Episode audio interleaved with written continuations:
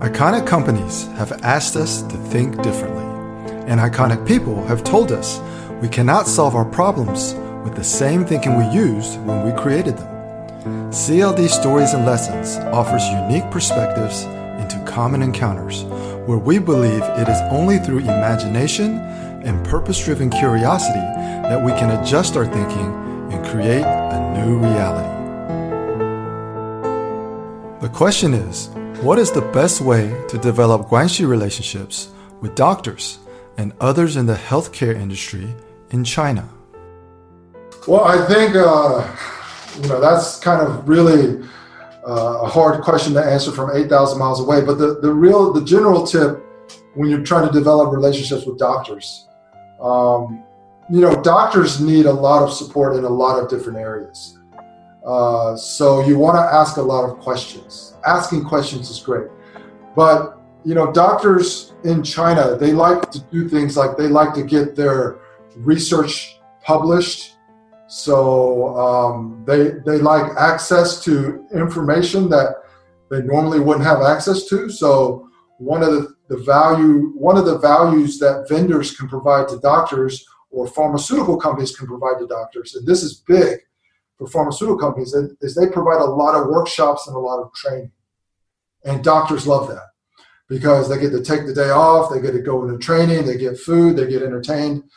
Um, that is the way to work with doctors in China, uh, is to either disseminate knowledge and valuable information, give them access to knowledge or information, or uh, help them accomplish other goals that they may have, like getting an article published in some kind of medical journal or some kind of healthcare magazine or, or something like that. Doctors always care about their reputation. So if they can get something published, that's a big plus for doctors. And if you can somehow have the resources or the connections to help them do that, that's a big plus. And, and, and again, it's, it's not necessarily you being able to deliver on that type of quote unquote promise. It's just you asking the questions and finding out how you can help them. That's the attitude that you want to adopt. Unless you're able to go out to lunch and go out to dinner, obviously that's the most direct way to develop guanxi relationships. But if it's just your your channel partner is able to set up a meeting or set up a set up an event where you can do a presentation, you want to try to make it as less formal as possible. You want to ask as many questions as you can uh, about what their needs are, what are the needs of their patients.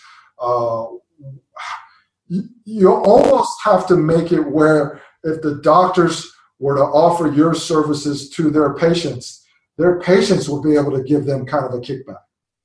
Now, you don't care about that or whether that happens or not, but it's almost like you want to try to find out if there are these types of possibilities, regardless of whether you would entertain them or not. It's all about building the relationship, asking the questions, understanding where, you know, what motivates people.